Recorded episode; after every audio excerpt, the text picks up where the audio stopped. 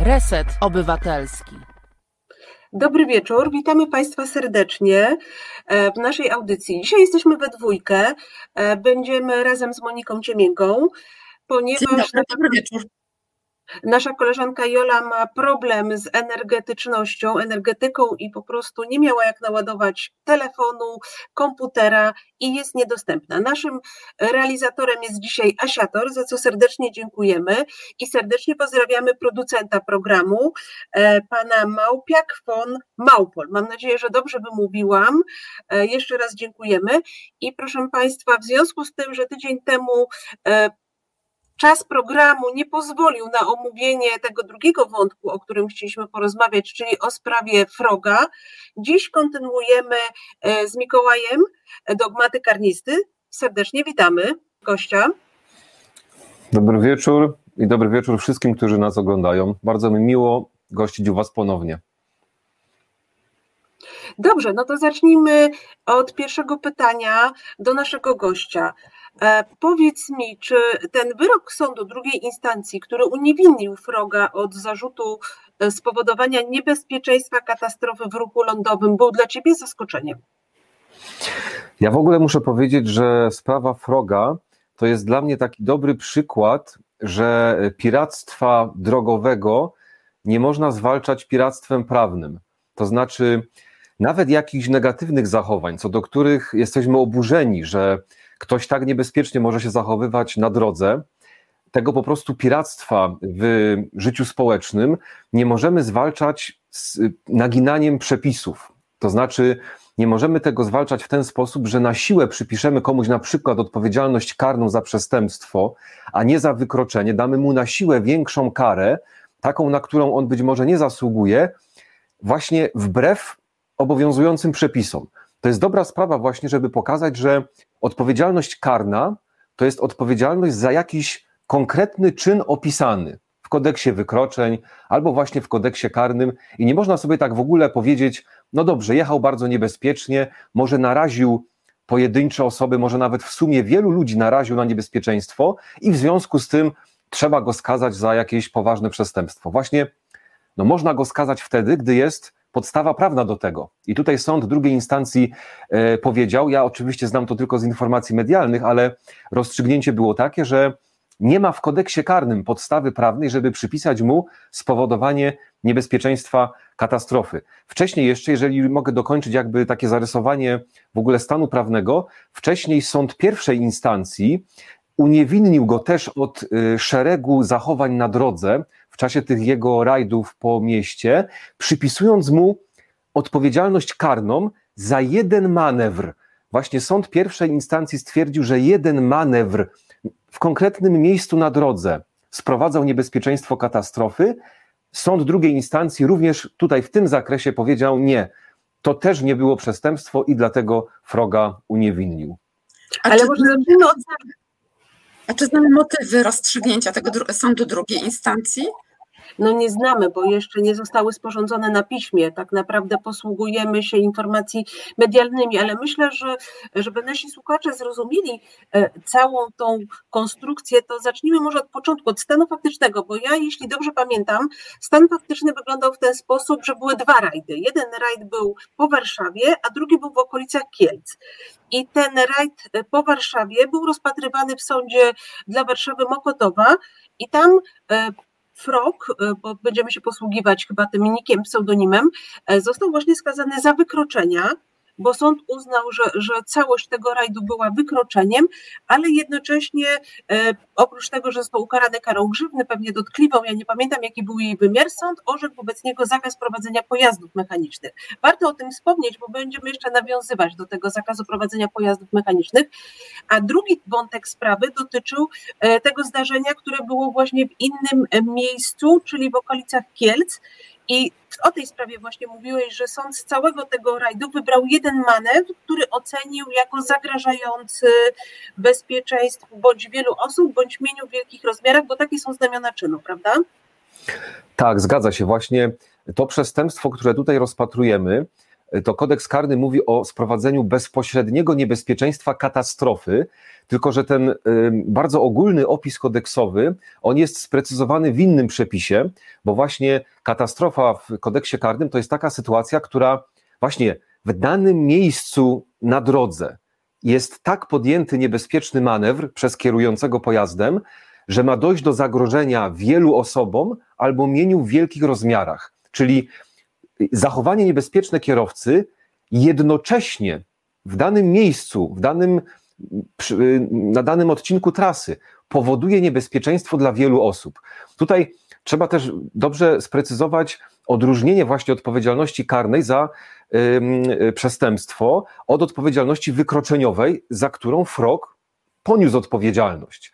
Bo właśnie sprowadzenie niebezpieczeństwa takiego ogólnego na drodze, na przykład dla jednej osoby, przejechanie jakieś brawurowe po przejściu dla pieszych, na przykład gdy ktoś wchodził na przejście dla pieszych, nieustąpienie pierwszeństwa, oczywiście czyn karygodny, będący wykroczeniem, sprowadzenie niebezpieczeństwa dla jednego użytkownika drogi.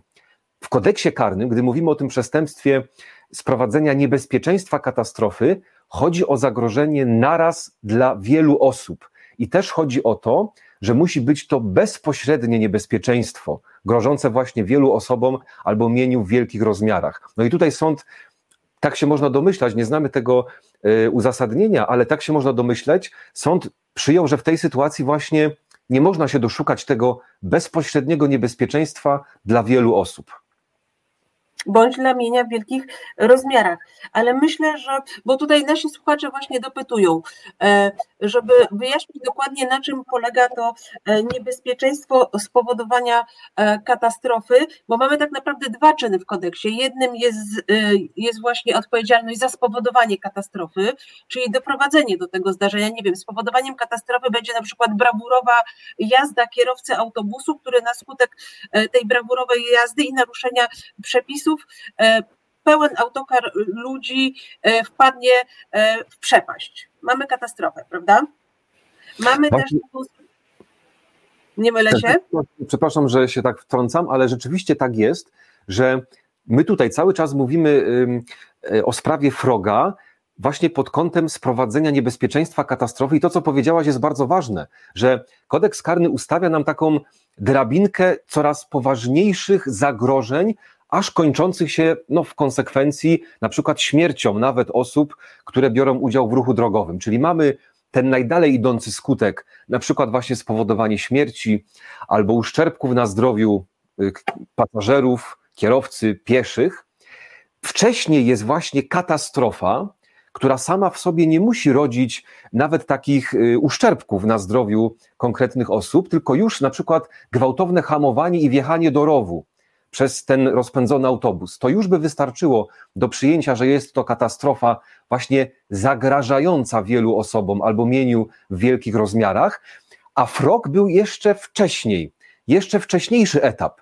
Zwróćcie uwagę i zwróćcie Państwo uwagę, też penalizowany, to znaczy sprowadzenie bezpośredniego niebezpieczeństwa katastrofy, czyli zupełnie bezkolizyjna jazda po mieście, nic się nie stało, ktoś może powiedzieć. No ale jednak w pewnych sytuacjach powiemy, to było już sprowadzenie bezpośredniego niebezpieczeństwa katastrofy.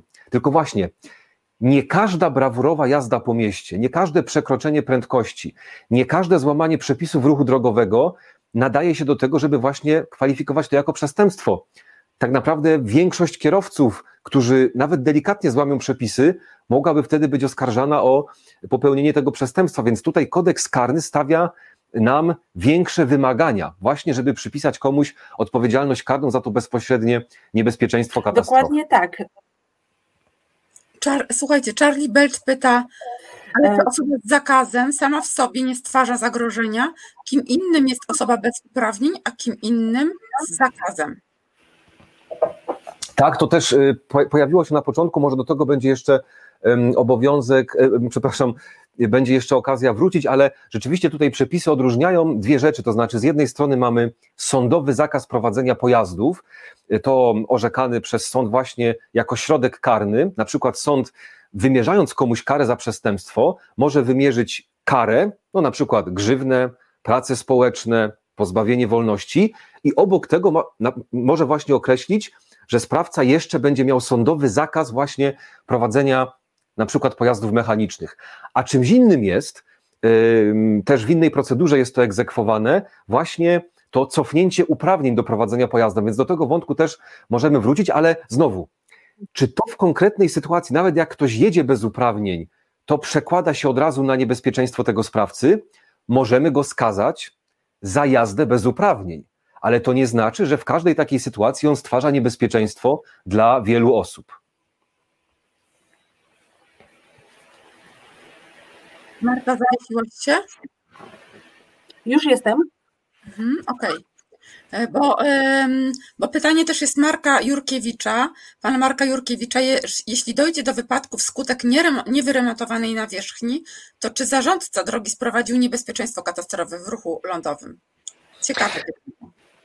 Ciekawe pytanie, to jest właśnie y, pytanie, ale ono się w sumie wiąże z, z problemem, o którym rozmawiamy, bo na ile indywidualni użytkownicy dróg e, biorą na siebie odpowiedzialność za czyny, które podejmują na drodze, a na ile za bezpieczeństwo wszystkich nas, którzy korzystamy z drogi, no są odpowiedzialne odpowiednie służby, które na przykład powinny tak zorganizować infrastrukturę drogową, żeby jednak ta jazda po mieście była bardziej bezpieczna, żeby na przykład nie dało się w ruchu miejskim przekraczać aż tak znacząco prędkości, na przykład ronda, na przykład jakieś progi spowalniające, sygnalizacje świetlne, właśnie usprawniające z jednej strony y, ruch, a z drugiej strony na przykład gwarantujące większe bezpieczeństwo dla pieszych.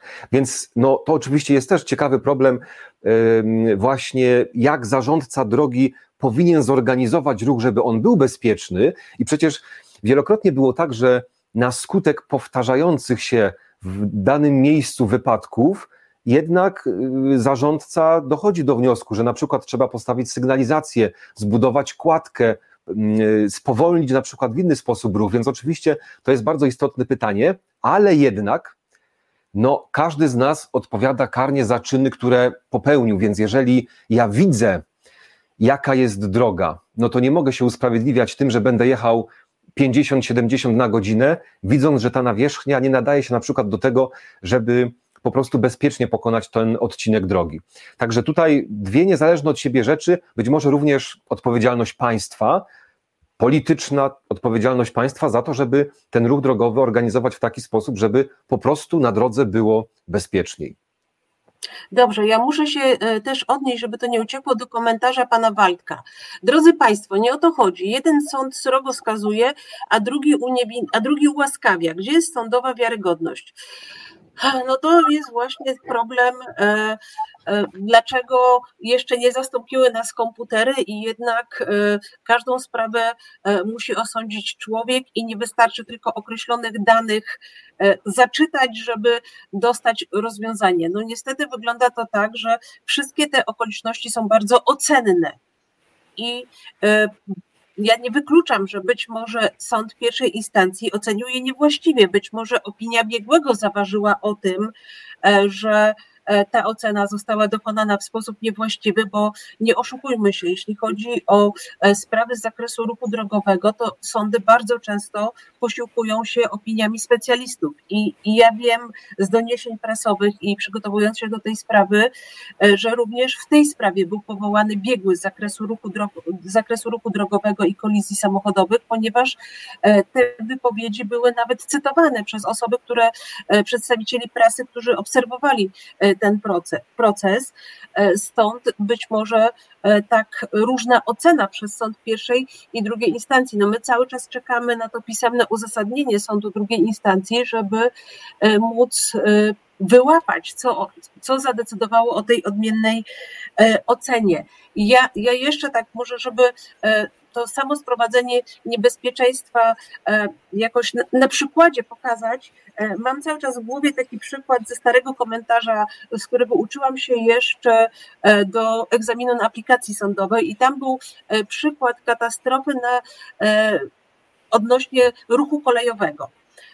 I był przykład, kiedy, może przedstawię Państwu ten przykład jedzie pociąg i maszynista podejmuje decyzję, żeby pomimo tego, że jest sygnał zakazujący mu przejechania w określonym miejscu, celowo i świadomie przejeżdża wbrew zakazowi ale ponieważ sprzeciwka nie jedzie żaden pociąg, e, to de facto nie stwarza żadnego ryzyka, mimo że naruszył przepisy i przejeżdża bezpiecznie, mimo że wyświetlał się zakaz jazdy w danym momencie dla tego pociągu.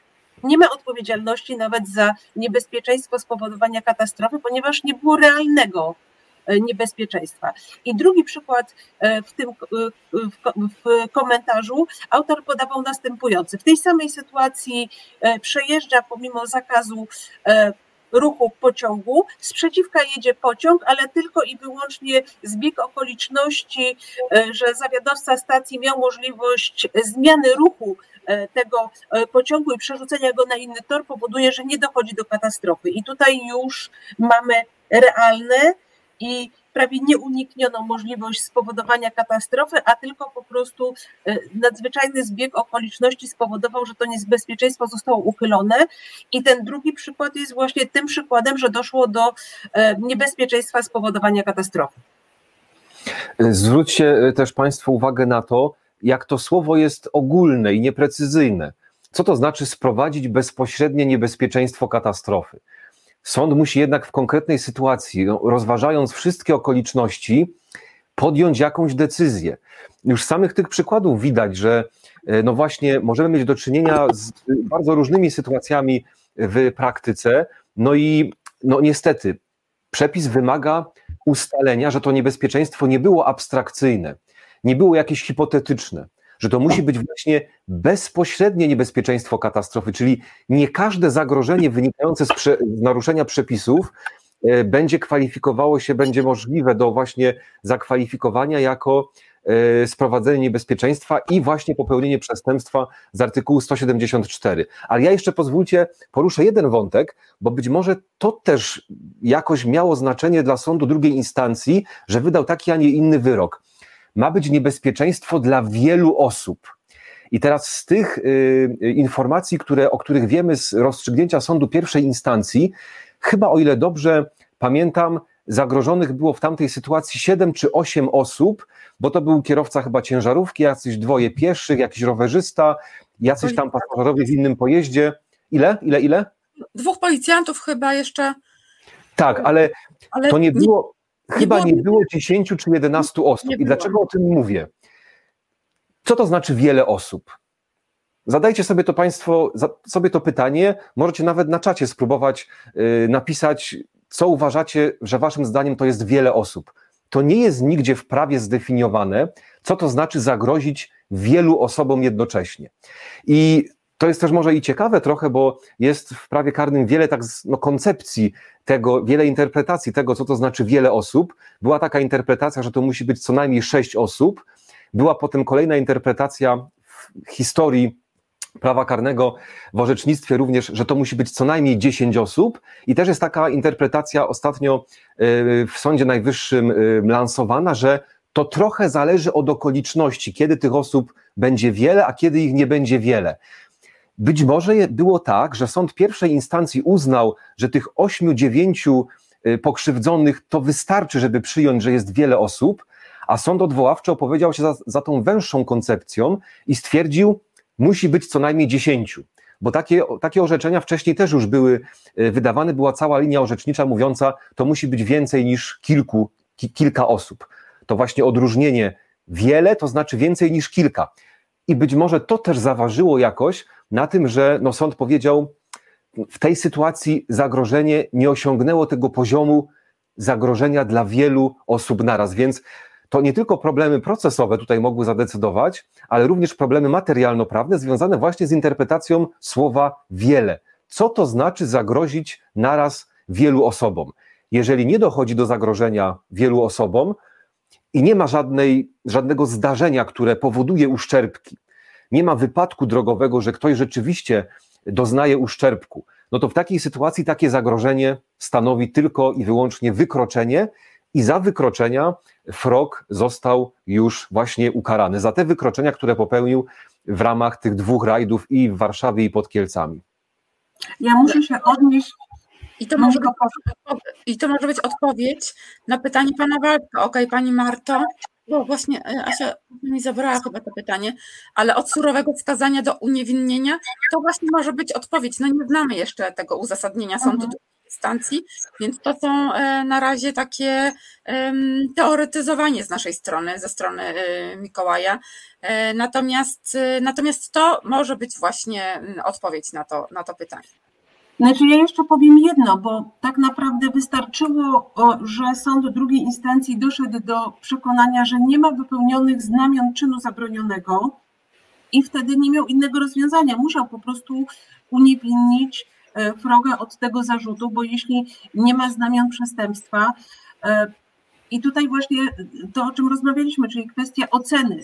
E, czy były znamiona, czy nie, bo jeśli przyjmiemy, że były znamiona, no to e, są podstawy do przyjęcia, że e, skazanie, skazanie mogło być surowe, biorąc pod uwagę takie okoliczności jak wcześniejsza karalność za wykroczenia drogowe, jak brawura, jak to, że sprawca nagrywał filmy, którymi e, chwalił się w internecie i to, że wobec sprawcy wielokrotnie orzekano zakaz prowadzenia pojazdów mechanicznych, więc e, wszystkie te czynniki e, mogły skutkować tym, że sąd pierwszej instancji, zakładając, że są spełnione znamiona czynu, no to zdecydował się Froga skazać na surową karę bezwzględną pozbawienia wolności. Ja myślę, że warto tutaj powiedzieć o tym, że nawet e, to, że Frog e, w tej sprawie został uniewinniony, to nie zmienia faktu, że już wcześniej ciążył na nim wyrok za złamanie zakazu prowadzenia pojazdów mechanicznych. O tej sprawie też było głośno, ponieważ tutaj były problemy z osadzeniem i doprowadzeniem sprawcy do odbycia kary.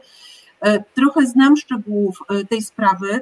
E, sprawa skończyła się w ten sposób, że została wysłana czerwona nota Interpolu w związku z tym, że Frog nie stawił się do odbycia kary jednego roku i sześciu miesięcy pozbawienia wolności i dosłownie kilka dni temu został zatrzymany w Londynie w związku i tak naprawdę będzie oczekiwał na wszczęcie procedury związanej z przetransportowaniem go do Polski i odbyciem tej kary. Więc tutaj to, to jest też kluczowe, że nawet, bo ja mam cały czas wrażenie, że ta sprawa budzi tak dużo emocji, y, ponieważ ona jest nam bliska. Tak naprawdę wszyscy jesteśmy użytkownikami, użytkownikami ruchu drogowego, albo jesteśmy kierowcami, albo jesteśmy y, pieszymi i to budzi nas po prostu pewne obawy, że możemy e, zetknąć się z tym człowiekiem. Ja sama widzę, jak wśród wielu moich znajomych ta sprawa wzbudziła emocje, więc myślę, że tutaj ważne, żebyśmy wszyscy mieli świadomość, że nawet jeśli te czyny kwalifikujemy jako wykroczenia, to sąd nawet za wykroczenia może orzekać zakaz prowadzenia pojazdów mechanicznych w wymiarze do trzech lat. A jeśli sprawca nie stosuje się do zakazu prowadzenia pojazdów mechanicznych, wyczerpuje swoim zachowaniem znamiona innego przestępstwa, artykułu 244. I tutaj była taka sytuacja. E, Frog za złamanie chyba siedmiu zakazów prowadzenia pojazdów orzeczonych właśnie w sprawach kategorii W, czyli wykroczeniowych, ostatecznie został skazany na rok i sześć miesięcy bezwzględnej kary pozbawienia wolności właśnie za czyn z artykułu 244. Ja chciałam się jeszcze tutaj odnieść, tylko to Państwo tak dzisiaj komentują, że po prostu mi to uciekło e, i, i chciałam się odnieść jeszcze do jednego komentarza, e, ale on mi chyba uciekł. Boże, strasznie przepraszam w takim razie.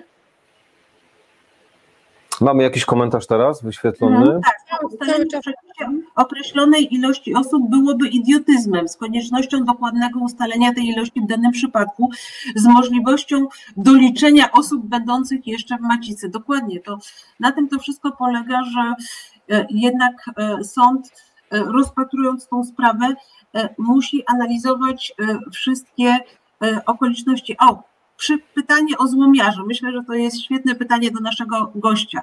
Weźmy taką sytuację. Złomiarze rozmontowali torowisko kolejowe. Czy sprowadzili w ten sposób niebezpieczeństwo katastrofy? Bardzo dobre pytanie. Jeżeli szlak był czynny, to właśnie, zobaczcie Państwo, nic się jeszcze nie stało, żaden pociąg się nie wykoleił, nikt nie odniósł obrażeń, ale już można mówić o sprowadzeniu bezpośredniego niebezpieczeństwa katastrofy, jeżeli szlak był czynny.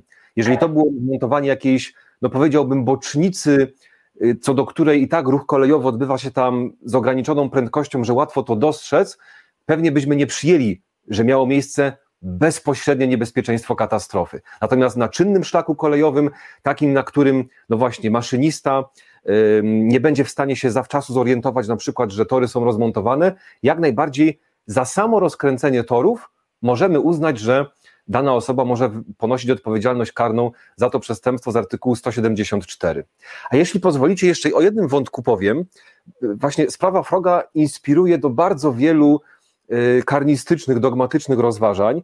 To jest jeszcze ta kwestia, jak liczyć te wiele osób. Tu nawiązuję do wcześniejszego komentarza właśnie, że to nie jest sprecyzowane, dlatego że pewnie no właśnie nie da się wyznaczyć takiej liczby, co do której byśmy wiedzieli na pewno, ok, no to tutaj już ścigamy surowiej, a poniżej tej liczby od jednej osoby mniej, no już to będą tylko wykroczenia. Ale pojawił się też problem, jak liczyć te osoby. Czy można sobie tak podsumować cały ten film, cały ten rajd po Warszawie i tak policzyć pojedynczo? Aha, na tych światłach wymusił pierwszeństwo, tam była jedna osoba. Na następnym skrzyżowaniu wymusił pierwszeństwo przejazdu, tam jechał pojazd, było dwóch pasażerów. Następnie nie ustąpił pierwszeństwa rowerzyście, powiedzmy, następna osoba była narażona.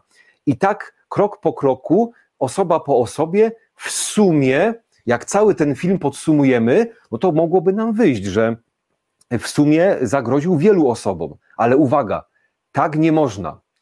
Przepis wymaga niebezpieczeństwa katastrofy, czyli zagrożenia wielu osobom naraz. Czyli musi dojść do jednoczesnego zagrożenia wielu osobom. Ja kiedyś się posłużyłem, nawet pisałem na ten temat artykuł e, naukowy, posłużyłem się takim przykładem, że tutaj e, chodzi o to, że mamy burzę i pioruny trzaskają w, w całym mieście.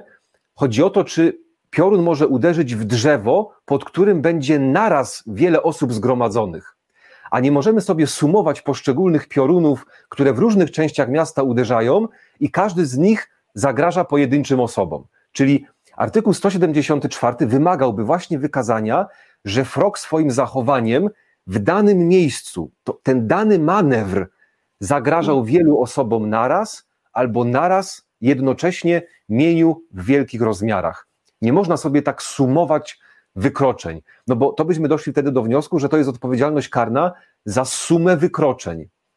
A Dokładnie. jednak niebezpieczeństwo katastrofy jest tutaj osobnym przestępstwem. Konkretny manewr ma być na tyle groźny, że to nie będzie tylko wykroczenie, ale właśnie już uznamy, jest to bardzo groźne. Niebezpieczeństwo dla wielu osób, mienia w wielkich rozmiarach. Skazujemy cię z artykułu 174. No ale Wiecie, widzisz, zanim, zanim zakończymy przerwę, ja chciałam powiedzieć, że z tym wie, właśnie wiele osób się nie może zgodzić. Czytałam właśnie i, e, i teraz tutaj w komentarzach i na e, dogmatach karnisty w wielu komentarzach się pojawia między innymi no, podobne komentarze jak tutaj pana Waldka. Okej, okay, panie Mikołaju, ale ten pirat złamał ewidentnie prawo. Całe szczęście, że nikt nie zginął. To co, czekamy aż kogoś e, zabije. Natomiast ja myślę, że to zapewne biegły ocenił, czy ta jazda w danym momencie zagrażała, prawda? E, wielu e, osobom lub temu mieniu w wielkich rozmiarach. Ja dzisiaj po raz pierwszy obejrzałam e, w takim dłuższym ciągu film, który Frog nagrywał z, tej, z jednej takiej jazdy po Warszawie. I prawdę mówiąc czułam się po prostu jak na takiej grze PlayStation, że po prostu, że zaraz walnę w jakiś mur albo w kogoś innego. Natomiast to, w jaki sposób on, bo on rozmawiał jeszcze wtedy przez e, telefon, e, to, w jaki sposób on manewrował i w jaki sposób się wypowiadał, e, to naprawdę miało takie, czuć po prostu było w tym pewność. I zapewne dlatego też biegły w ten sposób to, to ocenił, że w danym momencie no, nie miał możliwości spowodowania tej katastrofy dla wielu osób. To może jeszcze, ja jeszcze... przed przerwą powiem jedną rzecz. Jeśli pozwolisz, Marto, jeszcze jedną rzecz powiem mhm. przed przerwą. Właśnie Gdyby się dało sumować poszczególne wykroczenia, to nie ma wątpliwości.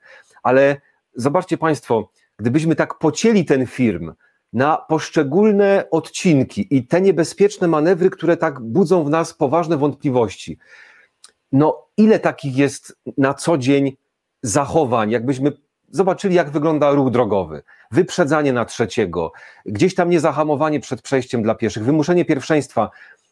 Jak potniemy to na kawałki, to się okaże, że to bulwersuje. Mnie też to bulwersuje właśnie to, z jaką też taką, można i powiedzieć, i pogardą dla ruchu drogowego kierowca prowadził pojazd. Ale jak to potniemy na kawałki, no to właśnie musimy znaleźć ten moment, że to nie jest tylko niebezpieczeństwo indywidualne, czyli wykroczenie, tylko właśnie musielibyśmy znaleźć ten jeden manewr, który jest na tyle niebezpieczny, żeby uznać to za niebezpieczeństwo katastrofy. I jeszcze może ostatnia rzecz, bo mówiłaś y, o przerwie, ale chcę jeszcze jedno mhm. powiedzieć.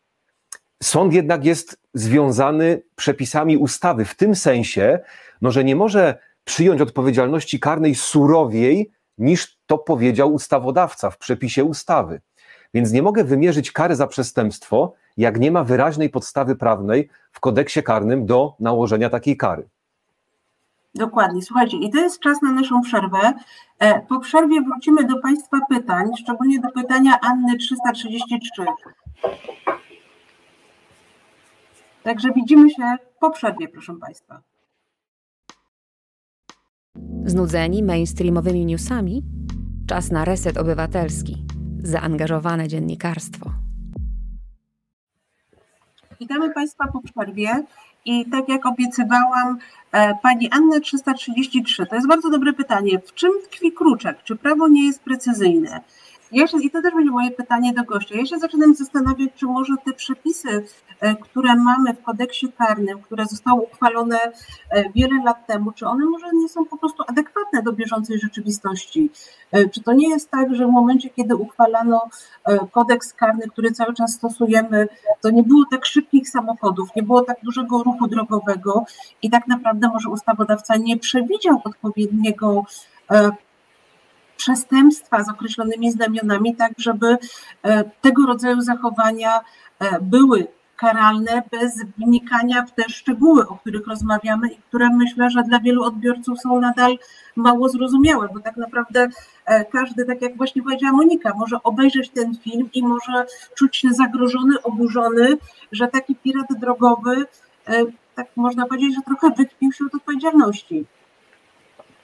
To jest trochę prawda, myślę bo przecież e, cała ta konstrukcja katastrofy, e, niebezpieczeństwa katastrofy, ona pochodzi jeszcze z kodeksu karnego e, z 1969 roku. W zasadzie bez większych zmian te przepisy zostały przejęte do nowego kodeksu karnego ta konstrukcja właśnie zagrożenia y, dla wielu osób, niebezpieczeństwa katastrofy, ona jest przejęta ze starego kodeksu, no a sami wiemy właśnie, jak to słusznie zauważyłaś, że przecież ruch drogowy w latach 80. czy 90., a ruch drogowy teraz to jest y, zupełnie y, inna sytuacja, też z uwagi na właśnie możliwości techniczne pojazdów, rozwijania prędkości, ale z drugiej strony zauważmy, że pod wieloma względami ten ruch drogowy stał się jednak bezpieczniejszy, chociażby z uwagi na rozwiązania infrastrukturalne, na różne y, oprogramowania, oprzyrządowanie, które są zawarte w samochodach, które pomagają nam y, prowadzić ten samochód, więc nie widziałbym tutaj jednoznacznie jakiegoś takiego wniosku, który można postawić, że przepisy nie, nie do końca pasują do zmieniającej się rzeczywistości, no bo to właśnie chyba zależy trochę od sytuacji. Chociaż, y, chociaż no, biorąc pod uwagę też powszechność y, y, używania samochodów i też dostępność pojazdów, prawda, kiedyś no, było tak, że jeden samochód na rodzinę to już było dużo. Dzisiaj czasami jest tak, że każda osoba w rodzinie ma swój własny samochód, więc Y, coś jest chyba na rzeczy, że być może te przepisy wymagałyby sprecyzowania, ale z drugiej strony jest też pytanie zawsze o to, gdzie są te granice y, penalizacji określonych zachowań na drodze, bo paradoksalnie często się właśnie, gdy dyskutuje się o bezpieczeństwie ruchu drogowego i kodeksie karnym, to często się mówi, że w ramach ruchu drogowego tak często my się narażamy na niebezpieczeństwo, bo generalnie ruch drogowy 50 km na godzinę samochodem osobowym, no to to polega na tym, że ten samochód stwarza cały czas śmiertelne niebezpieczeństwo dla kogoś, w kogo ten samochód może uderzyć, jeżeli jest pieszym. Więc ruch drogowy siłą rzeczy jest niebezpieczny i to jest zawsze pytanie, na ile jesteśmy w stanie zarządzać tym niebezpieczeństwem, żeby ograniczać w pewnym sensie wolność na rzecz bezpieczeństwa. No to są poważne, ogólne pytania i to jest pytanie, czy właśnie zawsze ta odpowiedzialność karna za surowe przestępstwo jest dobrym sposobem na zwalczanie pewnych negatywnych zjawisk w ruchu drogowym. No dobrze, ale e, sam e, podałeś propozycję, opisałeś taki czyn karalny polegający właśnie na, na przekroczeniu tych przepisów ruchu drogowego, kiedy uzbiera się bodajże 77 punktów, tak? Tak, tu bym widział, tu bym widział pewne pole do manewru. Wtedy jeszcze nie było w kodeksie karnym przepisu takiego nowego przestępstwa, który, które weszło kilka lat temu do kodeksu, które polegało na tym, nawet chyba dwa czy trzy lata temu, e, które polega na tym, że samochód się nie zatrzymuje do kontroli drogowej i mimo wydania polecenia do zatrzymania się kontynuuje kierowca jazdę. Wtedy jeszcze nie było tego przepisu i właśnie obserwując te bulwersujące sytuacje, w których jest patrol, który próbuje zatrzymać tego kierującego, na przykład motocyklistę i ten motocyklista podejmuje ucieczkę i to wszystko jest zarejestrowane na prawda, monitoringu, wideomonitoringu z tego radiowozu policyjnego, że on łamie poszczególne przepisy. W ramach takiego rajdu, tej ucieczki, uzbiera 200, 300 punktów naraz, wtedy tak sobie pomyślałem, że można by tutaj wprowadzić właśnie przepis, który pozwoliłby to sumować. Właśnie jak mieliśmy nagranie z przejazdu Froga, to taki przepis, który by mówił, jeżeli jednym przejazdem jednym czynem, oczywiście jednym czynem. Nie, że sumujemy ostatnie pięć lat, tylko jednym czynem, jednym przejazdem, jednym prowadzeniem pojazdów. Jeżeli uzbierasz jakąś liczbę punktów karnych za poszczególne wykroczenia, które popełniasz, to z wykroczenia się to przekształca w przestępstwo. Więc tutaj można powiedzieć, mam trochę czyste sumienie, to znaczy akurat w tym zakresie widziałbym pole do e, manewru ustawodawcy, trochę tak jak mamy kradzież przepołowioną. To znaczy do 500 zł, jak jest mniejsza szkodliwość, to tylko wykroczenie, jak suma już jest większa, no to przestępstwo. I tak samo tutaj. Wykroczenia drobne, to wtedy odpowiedzialność łagodniejsza, a suma daje nam już odpowiedzialność za przestępstwo. Ale czemu, 77, czemu 77 punktów? E, jak Państwo zajrzycie na dogmaty karnisty, ten e, artykuł o tym właśnie cały czas jest dostępny. E, tam dałem 77, żeby jakąś liczbę zaproponować, ale to czysta symbolika. Po prostu chodziło o to, żeby to była na tyle duża liczba, że pojedyncze naruszenie przepisów, wiadomo, nie mogłoby powodować, że to już jest przestępstwo, no bo wtedy to by w ogóle nie było wykroczeń, prawda? Wszystko byłoby przestępstwem, więc to musi się uzbierać, trochę tak jak z tymi wieloma osobami wiele się musi tych wykroczeń uzbierać, ale oczywiście tu pełna dyskusja jest otwarta, może to być 100 punktów, może być 50, 40, to właśnie zależy od tego, jak sobie rozłożymy akcenty, czy właśnie uznamy, że ten system powinien być bardziej represyjny, czy może, czy może yy, mniej represyjny, ale ciekaw jestem, jak wy byście do tego podchodziły. Widziałybyście pole do takiego yy, zaostrzenia przepisów i takiego wprowadzenia takiego przepisu do kodeksu karnego? Ja tak. I wydaje mi się, że to byłoby nawet potrzebne, ponieważ e, to jest to, z czym się zderzamy, zderzamy teraz, czyli widzimy jedno zdarzenie faktyczne, rajd polegający na tym, że kierowca e, wsiada do samochodu i planuje, godzi się na to, że przejedzie z punktu A do punktu B w sposób brawurowy, łamiąc szereg przepisów, a my tak naprawdę e, dywagujemy, tak jak dzisiaj to robimy, czy była katastrofa, czy nie była, a czy na przystanku stały cztery osoby, a może dziesięć, bo jak stały cztery osoby, no to nie było ryzyka zagrożenia wielu osobom, a jeśli już by było dziesięć osób, to jednak byłoby to. I to cały czas E, tutaj wybrzmiewa e, w komentarzach pani Elżbieta Janaszewska napisała tak, a ja bym poprosiła o jakąś bardzo, bardziej precyzyjną definicję wielu osób. Ta teoria względności, uznaniowości wieloosobowej trochę mnie męczy.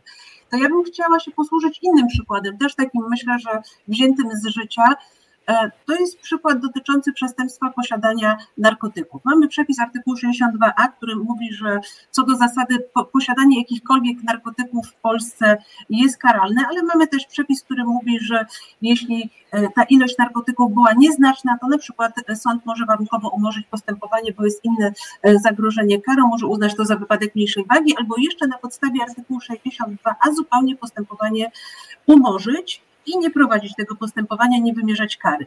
I tak naprawdę w żadnej, w żadnej ustawie, słucham? To jeszcze tam jest chyba przed jego wszczęciem, z tego co, co tak, pamiętam. Przed wszczęciem. I tak naprawdę w żadnej ustawie nie znajdzie Pani definicji, co to jest nieznaczna ilość narkotyków. I tutaj e, też odwołujemy się po pierwsze do ukształtowanego orzecznictwa Sądu Najwyższego, który e, wielokrotnie pochylał się nad tym, żeby wyjaśnić, co to jest nieznaczna ilość narkotyków albo co to jest znaczna ilość, bo tutaj mamy z kolei e, obostrzenie odpowiedzialności karnej. I tak naprawdę też można przy, przyglądając się temu orzecznictwu Sądu Najwyższego, patrzeć, że na przestrzeni czasów to się też zmieniało. E, w tej chwili e, taką przyjętą wykładnią jest, że ta nieznaczna ilość narkotyków to bierzemy pod uwagę i ilość, i rodzaj tego narkotyku, czy to był miękki, czy twardy narkotyk, czy e, i ilość tych porcji które e, powodują, że można się e, tym narkotykiem odurzyć. I, do, I tutaj za każdym razem sąd indywidualnie podejmuje decyzję i to uzasadnia, dlaczego uznał, że ta ilość marihuany była e, ilością znaczną, nieznaczną albo taką zwyczajną, która powoduje, że znamiona czynu są wyczerpane. I mam wrażenie, że tutaj jest jednak troszeczkę podobnie, że żeby te przepisy nie były y, sztywne i nieracjonalne, no to jest to pole uznaniowości po prostu. Nie wiem, czy ten mój przykład był dobry. Zobaczcie, że płynnie przechodzimy tak naprawdę do również aktualnej sprawy y, rapera, który właśnie został y, oskarżony, usłyszał zarzuty posiadania właśnie niewielkiej ilości narkotyków na własny użytek. No, z informacji medialnych wiemy, że to było półtora grama, ale te dwie sprawy właśnie łączy ta elastyczność przepisów. Wiele osób, niewielka ilość osób, znaczna ilość, niewielka ilość, na własny użytek, właśnie standardowa ilość. Ścisłe sprecyzowanie tego w prawie też miałoby negatywne y, skutki, bo proszę zobaczyć, gdybyśmy tak sobie napisali, wiele osób to jest co najmniej siedem. No, ja myślę, że w pewnych sytuacjach wystarczyłoby sześć i byłaby taka sama dyskusja. No jak to uniknął odpowiedzialności karnej, bo przepis mówi co najmniej siedem? Y, takie ścisłe określenie tej granicy też prowadzi do tego, że no właśnie, dlaczego 7, a nie 6? Dlaczego, dlaczego, dlaczego 10, prawda, a nie 9? To rodzi arbitralność rozstrzygnięć, bo przecież te narażenia mogą w różnym stopniu zagrażać tym wielu osobom. Zwróćcie Państwo uwagę, y, zagrożenie dla wielu osób to może być zagrożenie dla życia 10 osób, albo na przykład dla zdrowia 10 osób, albo dla życia dwóch osób, dla zdrowia 11 osób. To mogą być różne zagrożenia, i tutaj wydaje mi się, że ta elastyczność tego akurat przepisu, który dotyczył Froga, ma uzasadnienie, bo to właśnie od konkretnych okoliczności zależy. Czy sąd uzna, że niebezpieczeństwo wywołane w sumie dla określonej liczby osób może być uznane za to niebezpieczeństwo, które właśnie powinno przekształcić wykroczenie w przestępstwo. Więc trochę jest tak, że na, trochę jest odwrotnie niż y, klasycznie rozumujemy, że najpierw stwierdzamy, czy są spełnione znamiona, a potem oceniamy społeczną szkodliwość czynu. Tutaj, jak mamy takie znamie ogólne, takie znamie y, nieostre, jak na przykład wiele osób, to sąd tak naprawdę musi najpierw pomyśleć, czy to jest w sumie tak społecznie szkodliwe, żeby z wielu wykroczeń zrobić z tego przestępstwo? W pewnych sytuacjach to rozumowanie myślę, że może podziałać. Właśnie na tyle jest to społecznie szkodliwe, że mogę uznać, że doszło do zagrożenia dla wielu osób. A w innej sytuacji, na przykład zagrożenie niewielkie dla 15 osób, ale tylko w zakresie zdrowia. 15 osób jest narażonych na lekkie obrażenia ciała no też można mieć wątpliwości, czy to wystarczy, żeby przekształcić właśnie wykroczenie w przestępstwo. Więc stąd bardzo często kodeks karny się posługuje właśnie takimi bardzo elastycznymi znamionami, żeby właśnie dać kompetencje sądowi, żeby to znamie wypełnić treścią. Jeszcze jedno powiem. Mówimy często o zasadzie współdziałania władz, o zasadzie trójpodziału władzy, ale że te władze mają się równoważyć i współdziałać. Właśnie jak ustawodawca w kodeksie karnym, twórca przepisów, posługuje się takim nieostrym, niezdefiniowanym pojęciem, to daje wyraz temu, że on chce współdziałać z władzą sądowniczą, że wypełnienie tego konkretną treścią to jest już zadanie orzecznictwa, żeby w praktyce wykształcić jakieś kryteria badania poszczególnych przypadków i właśnie kryteria ich oceny, żeby przyjmować sprawiedliwie w porównywalnych sytuacjach że zachodzi przestępstwo, a w innych sytuacjach, że przestępstwo nie zachodzi. Jakby wyraz tego, że władza ustawodawcza współdziała tutaj z władzą sądowniczą. A ja mam Dokładnie. takie pytanie. Gdyby ostał się ten wyrok w pierwszej instancji, to sąd tej pierwszej instancji skazał Froga na bezwzględną karę pozbawienia wolności, prawda? I jak ty to widzisz? Bo widziałam, że również na dogmatach karnisty, również w tym przedmiocie toczyła się taka zawzięta e, dyskusja. Część osób popierało e, tę karę, ale część uważała, że jest to kompletnie e, bez sensu, że, że, do, do niczego, że, że to niczego nie zmieni, że, że nie spełni żadnej funkcji wychowawczej i że nie powinna być orzeczona tego typu kara. Mhm, wie, wiele osób rzeczywiście zwracało uwagę, że dwa, to tak naprawdę dwa i pół roku, można powiedzieć, bezczynnego siedzenia tego sprawcy. Czy to rzeczywiście wpłynie jakoś na to, że on Y, zrozumie ten swój czyn, który popełnił, czy jakoś y, y, zadośćuczyni społeczeństwu, to, że właśnie, no jakby na to nie patrzeć, zagroził bezpieczeństwu osób znajdujących się w ruchu drogowym. Wiele osób właśnie w dyskusji na dogmatach karnisty podkreślało, że tutaj pewnie może i kara ograniczenia wolności byłaby czymś bardziej adekwatnym. Kara ograniczenia wolności, czyli w praktyce to się sprowadza do pracy, którą, do której sąd zobowiązuje skazanego, na przykład praca y, takiej osoby w hospicjum, albo praca w jakiejś instytucji, która zajmuje się bezpieczeństwem ruchu drogowego, polepszaniem stanu infrastruktury drogowej. No wydaje mi się, że taka dwuletnia kara ograniczenia wolności lepiej by spełniła funkcję niż osadzenie tej osoby w więzieniu. Ale z drugiej strony, coś nam to mówi o Sfrogu, że jednak sąd uznał, że tutaj już bezwzględna kara więzienia mu się należy. Jednak właśnie wyważył chyba wszystkie okoliczności wymiaru kary, no i stwierdził, że za mało już tak dawać mu szansę, że tutaj jednak trzeba zareagować ostrzej, no bo pokazał swoim zachowaniem, że jednak jest sprawcą, można powiedzieć, bardzo niebezpiecznym dla porządku prawnego. Ja też tak uważam, tym bardziej, że pewnie było wiele okoliczności e, obciążających. E, co do kary ograniczenia wolności, to ja ze swojego doświadczenia jako sędzia wykonawczy powiem tak, że niestety, ale długoterminowe kary ograniczenia wolności nie spełniają swojej roli, bo nie jest łatwo przez dwa lata wykonywać karę ograniczenia wolności i to niestety bardzo często kończy się zamianami e, tych kar na kary bezwzględne pozbawienia e, wolności, więc to też jest pewnego rodzaju fikcja. Ja powiem szczerze, że jestem zwolenniczką krótkoterminowych kar ograniczenia wolności, takich 6-8 miesięcznych, bo wtedy jest jeszcze w naszych skazanych tyle energii, że są w stanie tą karę wykonać. Dwóch lat pozbawienia wolności, e, nie wiem, czy znalazłabym takie akta, żeby ktoś miał w sobie e, tyle zacięcia, e, żeby tą karę wykonać. Zbliżamy się do końca, więc jakieś krótkie podsumowanie. Pan Waldek. Czyli jak pirat łamie wszystkie przepisy, ale jest w tej jeździe pewny, to co, luzik, bo zaraz Państwo go pochwalą. Nie, nie pochwalimy go. Ja myślę, że tutaj należy właśnie bardzo dokładnie nas posłuchać. My tutaj zastanawiamy się nad tym, czy jednak e, te przepisy, którymi dysponujemy, bo my jako sędziowie tylko stosujemy te przepisy, które są uchwalone, jednak nie są wystarczające i, i na przykład mi ten postulat, e, żeby naruszenie określonej liczby e, przepisów skutkujące określoną liczbą punktów karnych właśnie było, prze, ta, pozwalało na ukaranie kogoś za spowodowanie być może jakiegoś właśnie nowego przestępstwa z zakresu ruchu drogowego. E, tak czy inaczej, e, dopóki te przepisy się nie zmienią, sędziowie orzekający w tych sprawach muszą stosować te przepisy, którymi e, dysponują, ale też trzeba pamiętać o tym, że e, ukaranie nawet za wykroczenie może być dolegliwe, może być dolegliwe, tak jak mówiliśmy, ze względu na dolegliwą karę grzywny. E, te grzywny mogą być teraz coraz wyższe.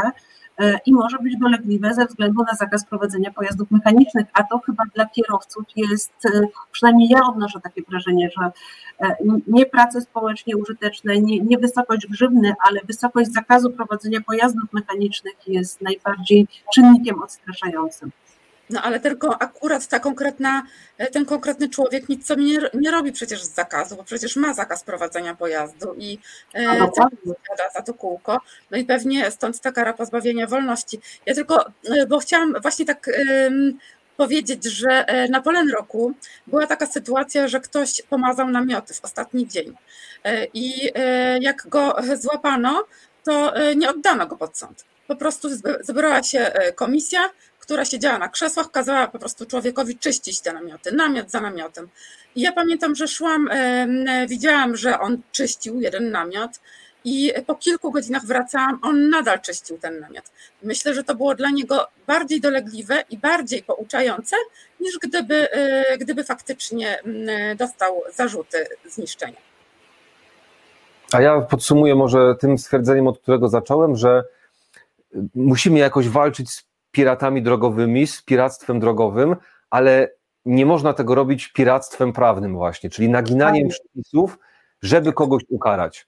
Jeżeli uważamy, że przepisy nie są adekwatne, apelujmy do ustawodawcy, żeby zaostrzał odpowiedzialność karną, no bo jednak sąd nie może dać sprawcy nawet i karygodnego czynu surowszej kary, niż na to zezwalają obowiązujące przepisy. No ja powiem więcej, że takie piractwo prawne w wielu aspektach naszego życia powinno być napiętnowane. I tym akcentem zakończymy, żeby dać szansę na rozpoczęcie kolejnej audycji punktualnie. Bardzo Państwu dziękujemy za tą dyskusję i aktywność i pozdrawiamy serdecznie. I przypomnijmy, przypomnijmy że sponsorem był Małpiak von Małpol. Dziękujemy bardzo i do zobaczenia za tydzień.